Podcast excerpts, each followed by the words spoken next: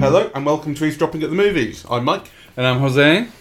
and we've just been to see Ken Loach's new um, depressing film, Sorry We Missed You. Hot on the heels of I, Daniel Blake, which came out three years ago yes, and won the Palme d'Or. and which we saw together. Yeah, this was pre podcast, so we never did a podcast on it, but we saw it together and. And we had, uh, you know, one of those incredible moments at the cinema. There was like this pensioner there, you know, who just stood up at the end of it and went on a rant, like an emotional rant, you know, something like. I remember what he said. It wasn't. It was. It was one line, so maybe it doesn't qualify as a rant, but it was impassioned. Okay. He said, "We're the fifth richest country in the world, and this is a disgrace." yes. Um, I, Daniel Blake, was about uh, the benefit system primarily, Hmm. set in Newcastle, and it was about a guy who, um, was was dealing with the benefit system, and there was a female character who was using food banks, had kids to support, that sort of thing. It was it was very depressing and um, and very pointed and very targeted at the Conservative government. Yes, it was like a you know political intervention, really, and I suppose you know the Daniel Blake has become a byword for what uh, Tory Britain uh, uh, has has become. The, Um, the story shambles. Yeah, um, but um, I, I insist on underlining. yeah, it, uh, well, that's the thing, that's what they really both have in common is is is is the Tories really rather than although. I think the thing that's interesting about this film, which is more about the, the gig economy as well as lots of other things, um, it feels less targeted at uh, the government. It feels more widely targeted at systems of um, systems of oppression. At people- neoli- neoliberal economies. yeah, Yeah. Uh, which which in which no one takes responsibility for the oppression.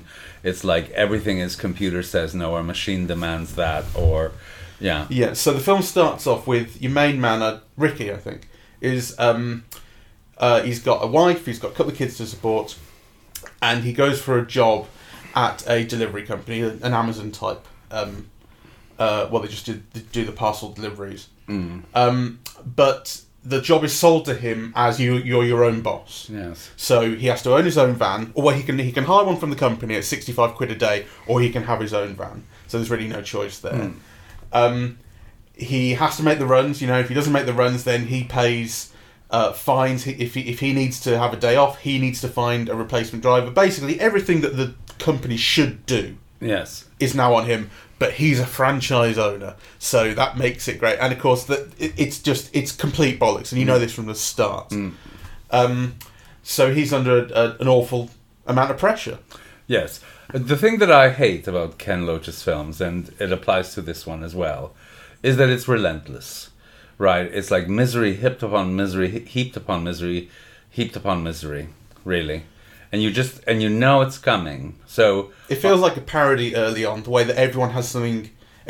No one is allowed to kind of escape. I mean, there's even one point where someone's walking a dog, and the dog has three legs. I mentioned Yes. to you, like even the dogs can't escape Yeah. misery. So, um, and and I think, I mean, there were moments in this film that I found quite touching, you know. But I just have a real fundamental philosophical worldview that is different than Ken Loach's. I don't believe working class people are like this. I am a working class person, and this is just relentless misery upon relentless misery. Actually, I had this experience when I went to see his Sweet Sixteen in Paris, and the theater applauded in Paris, and I thought.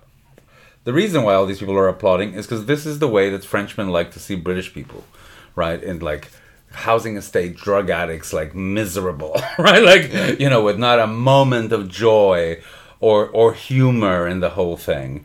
And actually, I think this is a bit like this. You Like- see, I would say actually what, what really emphasises that is that you do get just a moment of humour in this, which is when they're eating the curry.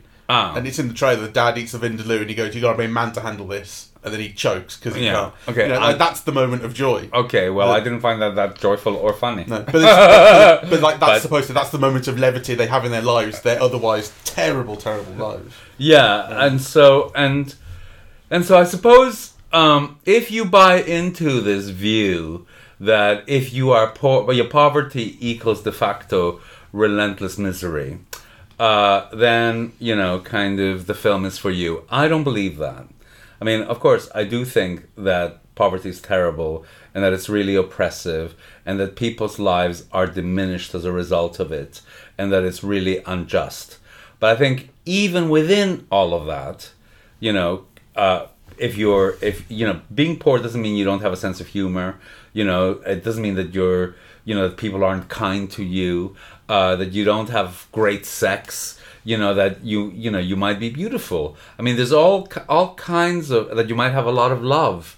You might give a lot of love, right? Like you you don't see any of that in Ken Loach's films. It is just like uh, one miserable thing after another, and I and I and I just disapprove. And actually, I think in at moments like this, one of the functions of art has to be, you know, we know the world is miserable. I don't think he's showing us anything, you know, that an educated person or that a person who reads a newspaper, or in fact, if you're a working class person, you know it better than anybody, right? We all know this, right? Kind of what we don't know is how to get through this, really.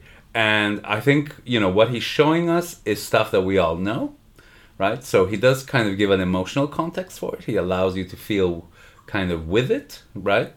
Um, but kind of it's relentlessly miserablest, and I hate it. Can I disagree in part? Of course. Um, I think to an extent you're right that he's showing us stuff that we all know. We all know these stories from the papers, from from, from like dispatches on Channel Four, whatever it might Mm. be. We know about these stories about how people are oppressed in all sorts of ways. Um, and about how like for so the wife in this as well is a carer. She doesn't, you know, she's kind of given the run around. She she can't, she doesn't have the support that she needs to Yes. do what she needs to, do, all that sort of thing. Um, but I think it's one thing to intellectually know it, and it's another to dramatize it. And I think the way it's dramatized here, although you can absolutely see all the cogs turning, and you can see like one misery after another piles on and on and on, it's pretty scary actually.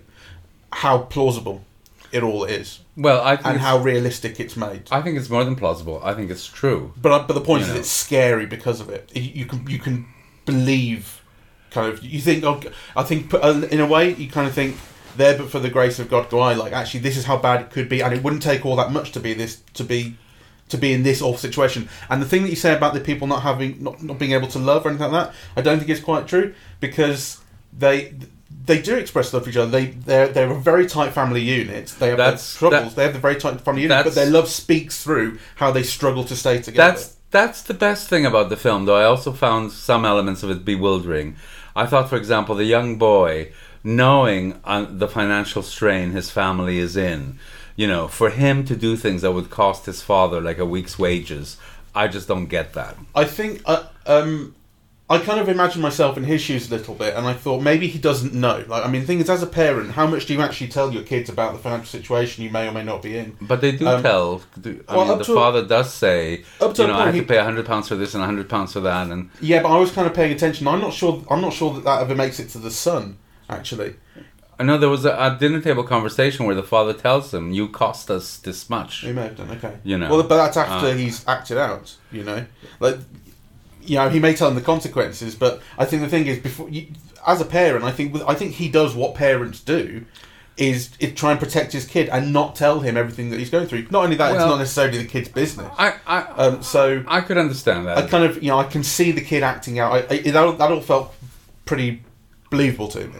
Hmm. Um, the way that the way that went. I, I know there, there wasn't a point where I questioned it really. I mean, for me, kind of, you know, it, it just would have been too much if, on top of like all the misery that they're going through, you know, it would have been like a, um, a dysfunctional family or a fam, you know, a family where people hated each other. I mean, that would really would have been even more unbearable. Though I did find it kind of unbearable, and actually, the last ten minutes or so, I thought, you know, kind of, uh, where is this heading? Like, how you know, how can it possibly get worse? Is he going to kill him or something? Or is he, you know, is he going to run over one of his kids as a result of this being? I mean, Yeah. it was just like You did. You too of think much. where's it going to really. go? But I think I think Uh, the way it ended up was the kind of was an appropriate place, which is that he, despite everything that he's been through, he has no choice but to get himself to work. Despite the fact that it's a fucking joke the way he's treated and lied to Mm. by the guy who runs the company, who says you're in charge, and of course he's not at all. um, you know, the fact that everything that transpires, despite so much of it not being his fault, just being a, consequence. So you know, he can't make the deliveries on time because he's given so many of them. The daughter actually steals the keys, thinking that you know it'll put things back to normal. She makes a mistake. She's a young girl. Um, it's not the son who does that. Um, but you know that leads to further problems because she ends up costing him the day at work. Um, he's on you know three strikes and he's out, and he's already had two by this point. Like he has no choice. But and then he ends up with this thousand pound debt because he gets beaten up. That's right, he gets beaten up. So he ends up in hospital. He's lost a day. Um, he's lost. He has to pay for two passports that were supposed to be delivered. That's five hundred quid. He has to pay for the scanner that got broken. That's a thousand quid. So he ends up fifteen hundred quid, and with possible broken ribs. But what I don't he understand has, is but he can't get out of the situation. You know, at the beginning of the film, he says, you know, I'm paying this much for this, that much for that, insurance, blah. And I thought, well, why doesn't the insurance cover him being um, attacked and robbed? Uh, it's true. It could maybe use more um, contextualization, but that scene on the phone in the hospital where the, where the, your man explains to him, you know, this is what it's going to cost you. I don't think there's any questioning that. The guy, I think what you ultimately have to take from it is that the guy's ultimately in charge, and that's a really shitty situation. And actually, it, rem- it made me think of the Downton Abbey movie in a way, because what happens is the wife then gets on the phone to the boss mm. and says, "This is a fucking joke. How can you be serious about mm. fifteen hundred quid you're going to take off my husband for getting beaten up?" Mm. Um, but the husband is sat there going, "No, no, don't, don't, don't," because he knows I rely on this. We all rely on this. And there was, and it reminded me in a different way of the civility of the uh, you know servants in Downton Abbey, Hmm. where the thing with them was, "Oh, we want to serve, we love you, you're better than us." But and it's not the same here. It's not you're better than us, but it is. Well, the problem with but it it- is not being able to speak up. To Well, except except the livelihood to. Downton Abbey, you know, uh, uh, film puts all the accent on the pleasure of serving Exactly, rather than yeah. actually the requirement to, or the the the onerousness of serving that you have no choice. Exactly. So yeah, So- they're, they're very different uh, Um, in that respect. Um, but uh, but it's it's still it has this sense of not being able to speak up to the person who you know you owe your livelihood to, Hmm. which is disgusting. yes, I mean, I. Yeah, I don't know where I stand on Ken Loach really because there's this conversation that's been going on on Facebook and things, and people have been speaking up about suggesting that the films that he makes are not for the people they're about. You know, they're for Well, I al- middle class. I also, you know, I also don't agree with that. yeah. No. Um, so, you know, I mean, it's true that, for example, working class people now won't go to cinema, right? Um, I think it's interesting also, if you look at the credits, how this very British film is financed by European funding from all over the place.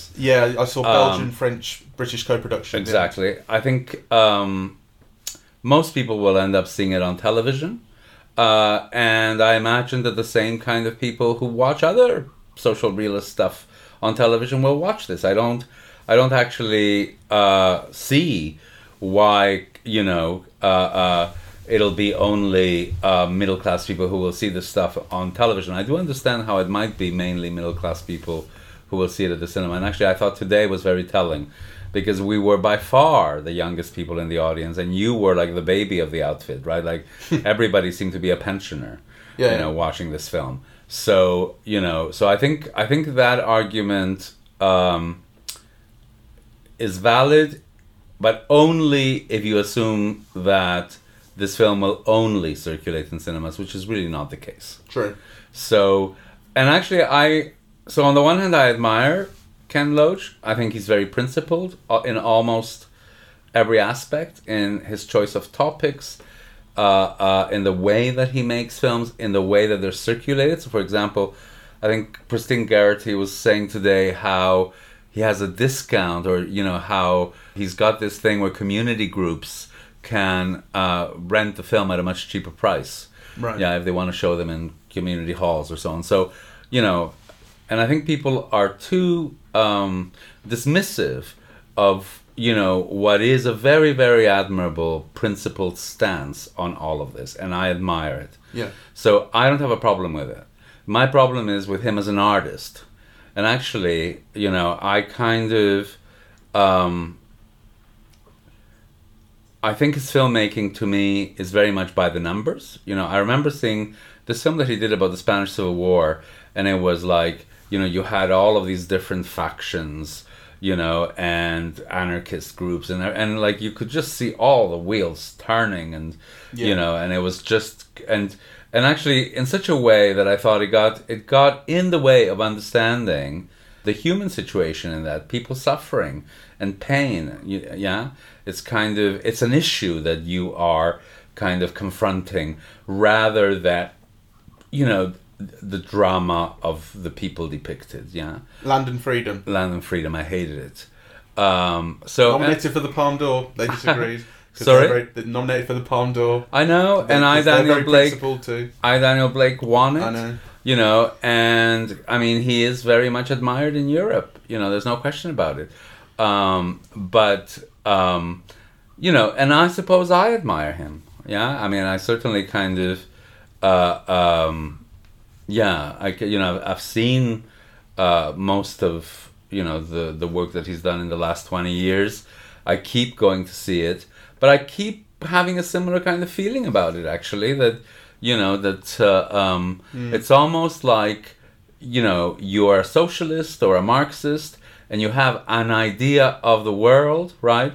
And you basically put people's lives through this rubric and and and represented, but only through the rubric. And the thing about you know people's lives and people is that they're messy, right? Kind of you know it's it's not a pattern. It's not you know it's not a thesis. It's not kind of you know people's lives are messy, and I think art gets to that messiness.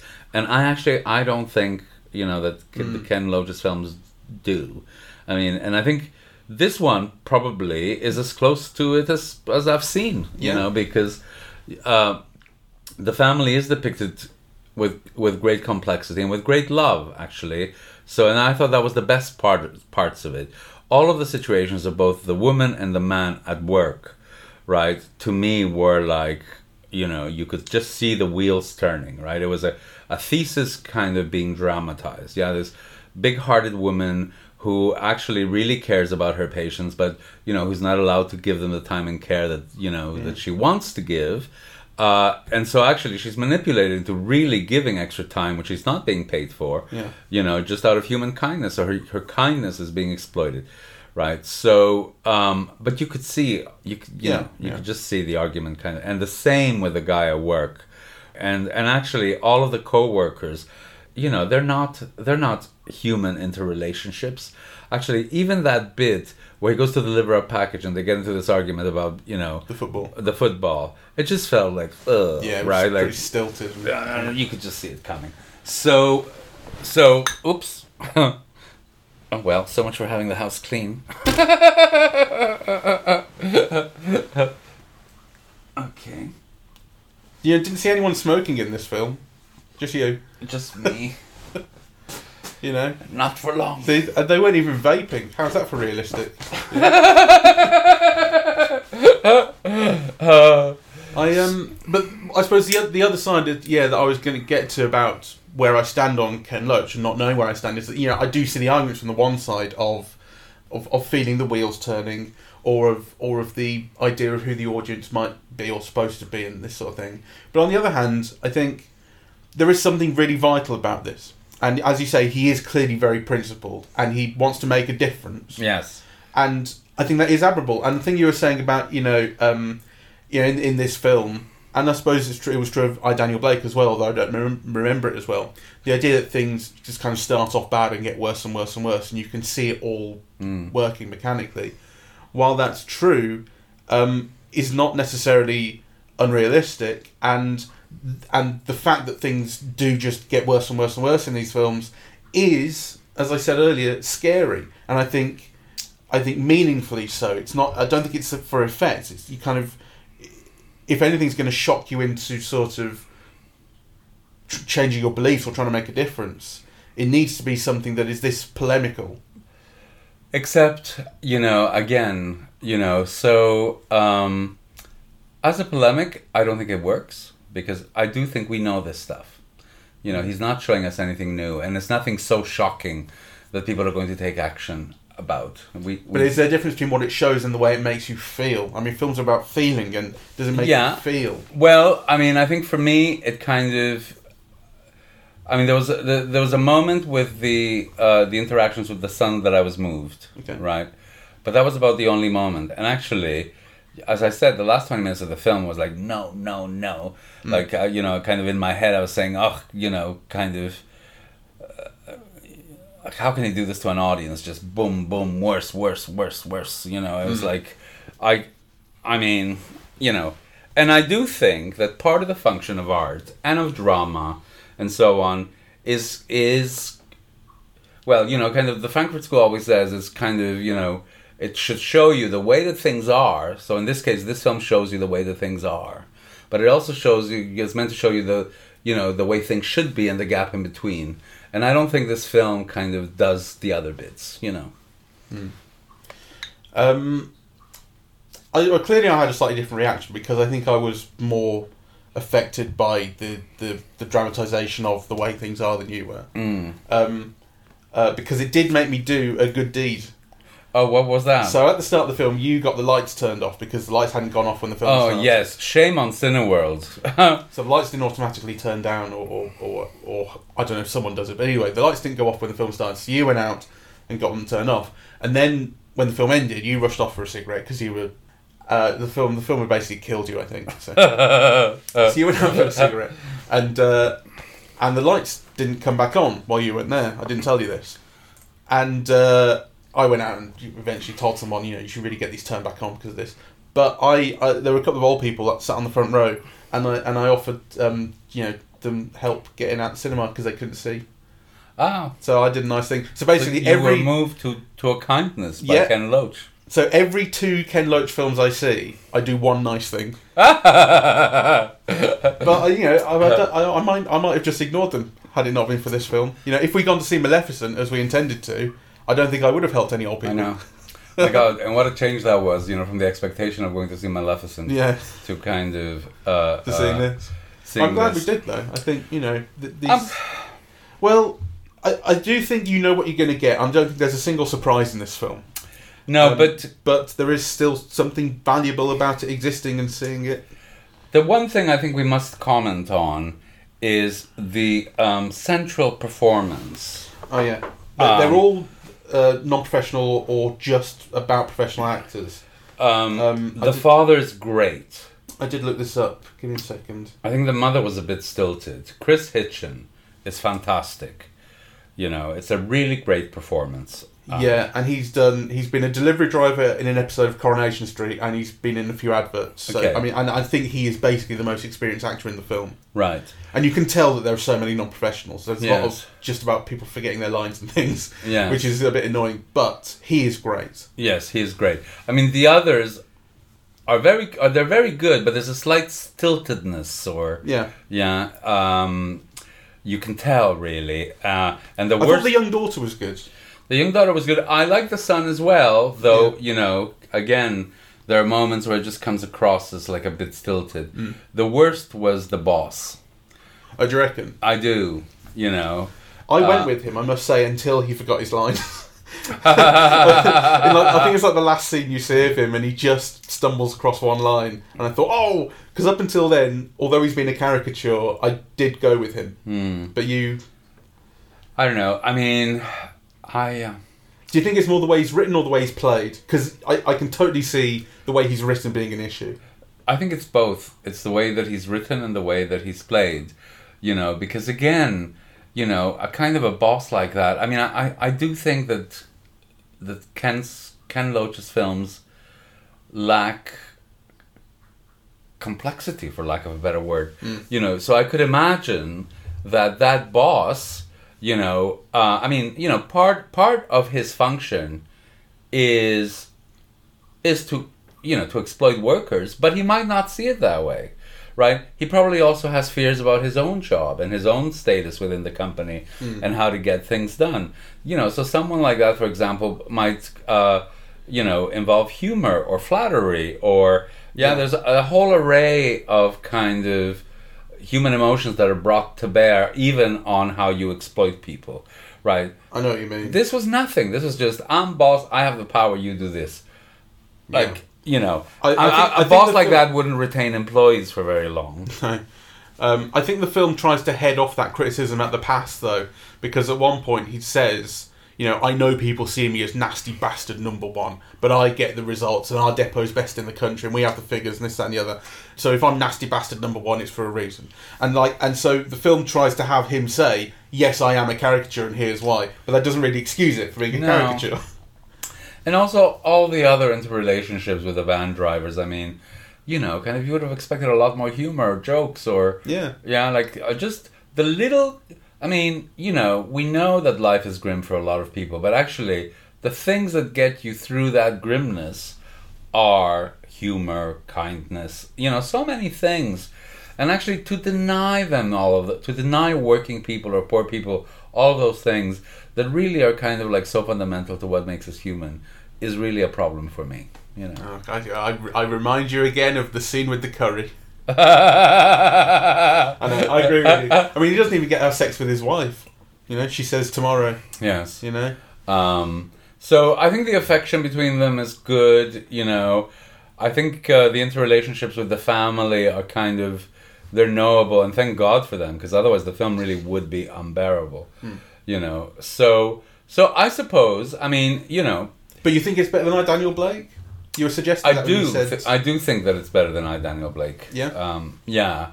Um, yes, I do. I mean, I think it's less forceful than I Daniel Blake was though, and I, I don't think it has. Although it has that bit where she's on the phone in this uh, to the boss, and that kind of becomes a sort of centerpiece for just. Uh, exposing all of the, the stresses and, and, and the truth about his situation that he's not in charge of himself and this sort of thing. She exposes that in dialogue.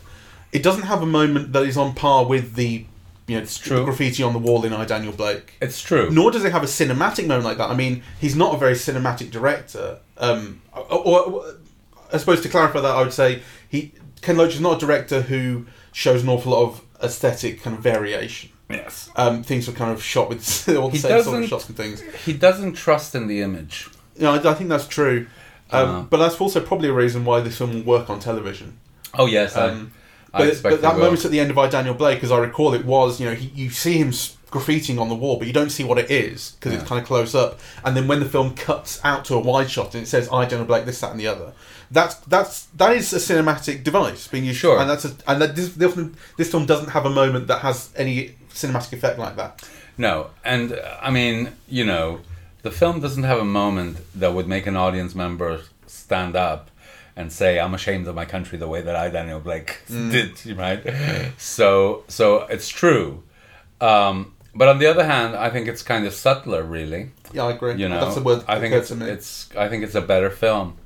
Uh, uh, so, so a kind of a mixed bag. I think people who love Ken Loach.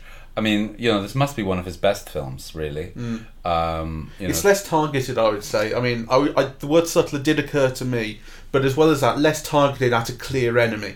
You know, the enemy in I, Daniel Blake was absolutely clear that it was the Conservative government and everything they've been doing. And this is far less clear because it's about, as you say, neoliberal systems Mm. of oppression and keeping people in these types of work and, and lying to them about what it is and that sort of thing and giving them no escape. Yeah. You know, you can't you can't just you can't put that down to a single government. You can in part. there are parts that, that Yes. you can you can uh, assign to the Tory government, but it's much wider than that. yeah, the enemy is Oh. less focused. Um, and you know, one of the things that I hated about this film, it's like uh, you know, there's that there's that lovely interaction with the old lady, right?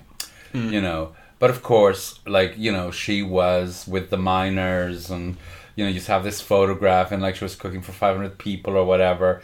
And you think, oh come on, you know, like wouldn't it have been more interesting to have made her like, you know, a a, a, a Tory, you know, kind of Yeah, like set in her ways. set in her ways like I've got you know yeah like and and and still show some kindness and human and, and like Yeah. i just It would be of more interesting. Uh, yeah, everyone is is absolutely in agreement in this film, apart from the boss. You know, or, or I suppose anyone who is a representative of a system of oppression. yes Um, although actually, I would say not so much in the case of the police officer. So the son um, is getting into trouble and he's skipping school and stuff, and he uh, ends up being arrested for shoplifting. And the dad has to leave work to go and attend to that. And so they're sat there in the basically interview room, and instead of it being uh, a conviction, um, it gets downgraded to a caution because the dad's Mm. there to help figure this all out. and the police officer gives this gives this talk to the kid, saying, you know, this is an opportunity that you have. You have a family who loves you, and that's the most important thing. And I see people come through here who don't have families, and it and it's awful. You need to take this and and move on and use this as or whatever he says. It, it it comes from someone who is the most obvious kind of uh, uh, agent of or Authority. instrument of authority and oppression, but It he expresses uh, apparently kind of personal discretion Yes. and um, his own opinion Mm. and so something nice, which I thought was kind of interesting. Yes, I, I, I like that as well, actually. Um, but I wish there had been more more of that. I wish the film would have been better with you know more love and more humor. That was one of the best scenes in the film. I like that, and it was maybe it was because it was such a surprise. Yeah. because it was. Uh, But it was still filmed as like a speech. Yeah, wasn't no, it? yeah. Like, it, you know. it wasn't wasn't filmed so interestingly. um, uh, yeah. So There was one other thing, just quickly, that occurred to me, which won't mean anything to you, but I thought it was interesting, which is um, on the son's. Uh, he's got pictures of stuff that he's drawn posted around Yeah. his room. He does graffiti and stuff, and there's a picture on his um, wardrobe of a character from a video game called Abe's Oddysee, right? Uh-huh. And Abe's Oddysee is a film from like 20 years ago, a, a game from about 20 years ago, and it's about this little alien fella who works in a factory who ends up breaking free of of his shackles. And I think I think I think the story in the game was that he finds out that all his mates are being used to create food. You know, it's like a Soylent Green type of thing. And um, but it was brilliant, you know, and it was a really fun game. And but it had this it had this real sort of kind of pro workers like fight to break out sort of thing going on and it's only a, a kind of a uh, it's a name check in here you know it's not even a name check it's just a face that you might recognize and i would doubt you did I didn't. It occurred to know. me. I don't know And I- anything about video games. and i thought wow like I, I thought ken loach can't possibly know about Abe's Oddysee you know who put this in the film i'm just i don't really have anything more to say about that other than that's incredibly curious to me and i think it's lovely that it's in there because it's not just some video game that the kid plays it's meaningful. You know mm. it relates to again systems of oppression breaking out of the systems that you're in. You know that's what that game's about. I thought that was Yes. really interesting. I want to know who put that there. Well, I mean, I you know I don't know very much of Ken Loach's working methods, but I imagine yeah. you know it is a collaborative medium, so I'm sure Yeah, yeah, of kind of, course, yeah. people brought in kind of different aspects to it. Um, I just thought someone knows that, you know, someone knows what they're doing. yeah, That was lovely. let's summarize this a little bit because I do actually think that it's one of Ken Loach's very best films. So if you like Ken Loach, it's some it's a film that you should probably go see. Uh, as I said, I have a real kind of fundamental difference of uh, of worldview with Ken Loach. Uh, so you know, I kind of I didn't see it through gritted tre- teeth. That would be wrong, you know. Um, but um, I think you saw it with a kind of resignation that, well, we should see this. Yes, I did. And actually, and my own feelings, you know, for what they're worth, is that it bore out that reservation, right? It was exactly as I expected it to be, except a little bit better than usual. You know, it was a, a better film than I expected it to be. Though the methods of getting there were exactly the same. It's very much a Ken Loach film. It is pretty relentlessly grim. Yeah, I mean, as I said, I think the way for me to summarise it is, it is there was no surprise in it, apart from very, very few, and those surprises were really lovely. That bit with the police officer was really lovely, and and and felt felt meaningful and felt good. And the bit where the dad, um, yeah, uh, realizes he has to apologize to his son for hitting him because his son didn't take his keys. He Yeah. lashed out, and he and it's the way he says, you know, God, I owe him a big apology. Hmm. Thought, yeah, you do, and you mean it. Hmm. You know, just little things like that I liked, and it has these moments. Yes, it does. And And I was thinking in a larger sense, though I have mixed feelings about this. So I was thinking in a broader sense that no one has bore witness to their time as faithfully as Ken Loach. Yeah, you can chart a social history of Britain through his films. mm, You know, uh, so I think that's very praiseworthy. On the other hand, I was feel a niggle, and I was thinking, well, you know, you can also do it through Coronation Street, or right, or actually, I don't know, like some other genre through through through the different types of uh, um, uh, heritage cinema, say, or you know the different attitudes to the past over time. So it's not just Ken Loach who is kind of bearing witness, you know. But I think he, you know, He does it in a certain in way. a certain way yeah, that I think is a very valuable way. I agree. know. So uh, I'm kind of I almost feel guilty for, you know, having the very considerable reservations that I do have about about it. Well, I mean, it made me do something nice, and so that means it must be working. You're underselling yourself. You're always doing nice things. Well, You I didn't do anything Got me a spider brooch yesterday. Yeah, two spider brooches. I didn't do anything nice at the end of I Daniel Blake, you know. Although, if anything, that guy didn't really need any help. Yes. He was he was happy as Larry shouting away. Um, Well, no, I thought I, I don't think I remember it that way. I think he was distraught. That old yeah, man. no, no, I was, I wasn't. Yeah, he wasn't happy. Yeah. But, I mean, but he didn't need any help shouting. No.